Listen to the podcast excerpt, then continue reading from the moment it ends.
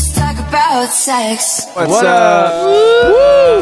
Hey. I told you you look like Swedish hipster guys. Yeah. Do you feel that you could fit in Stockholm? We were at a restaurant yesterday and the guy gave us a Swedish menu. We couldn't read anything and we were like, oh, can we get an English menu? He's like, oh, I thought you guys were from Sweden. Yeah, we know if the Swedish hipsters are rocking it, then we're rocking it. You said that anything you want in life, you can do it.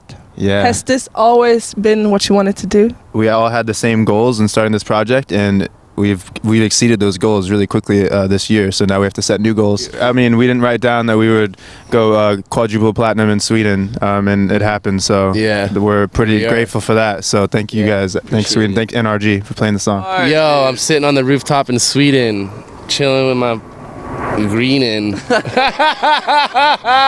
We met him. He was producing my rap. My yeah rap he, he had a rap song Funny story how we how we met actually. he had a rap song and i helped him produce it and make the beat for it and stuff like that Yeah. and then we ended up suing this guy, the same guy, and then me and Matt became like really good friends while we were suing this guy because we, we like won the case, and then uh, like oh we should just like start like a band or a group or something like that. Cheat Codes was born there and on the Wyandotte Street, yeah, in Van Nuys, California. Now th- the three boys are out in Sweden. That's Yeah. life goals right yeah, here, right? Yeah, totally. The funny thing about it was right when we started the project, we were kind of like, oh, we want to DJ, but we want to also be able to sing and do vocals our- ourselves. Our management was like, you guys should redo uh, older songs and actually sing them. So it'll be kind of like a remix, but like a new take on a remix. And we were like, no, that's stupid. Stupid idea. We don't like that idea. Then, like a year later, we did it on our own, and we thought it was great.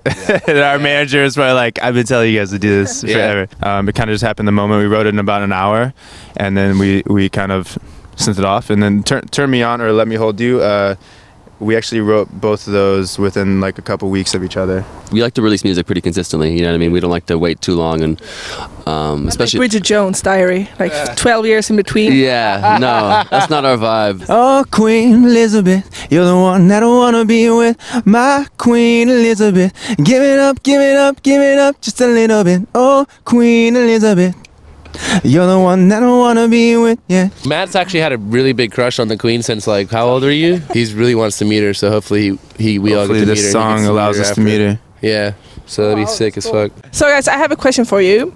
I'm going on a date this weekend. Ooh. Oh. Yeah. We're gonna go on a mushroom picking forest walk. Like, okay, Okay. what kind of mushrooms are we talking here? Like We're talking about mushrooms to eat for my soup. Okay, great. Is that a good date, or Hey, is it? you know what? I've never done that for a date, but I think it'd be nice. I It think you'd really get to know somebody with my you're picking Yeah, like mushrooms. this mushroom is perfect. Let's grab this mushroom together. This mushroom reminds me of you. It's Yeah. a- Some in the shape of a heart. oh, what's the perfect date? Oh, a nice Italian dinner, a nice little boat cruise. Kevin likes a view. I love views. Yeah. So if you can get a nice view involved with some nice food, then he'll be happy. So that's that's one for Kevin. My perfect date would be, oh man, I, I love the beach a lot. So it'd be cool to go to the beach with a girl and get some good food. Food is always involved, some nice food, uh, some some real deal stuff. Um, and LA is always good. There's always good food over there. Um, what about you, Matt? What do you want to do? Well, I just think you you could take it to a nice location and then you know warm her up. Put a, put a song on called "Turn Me On, Let Me Hold You," and then you want to finish it off with a song called "Sex" to really seal the deal.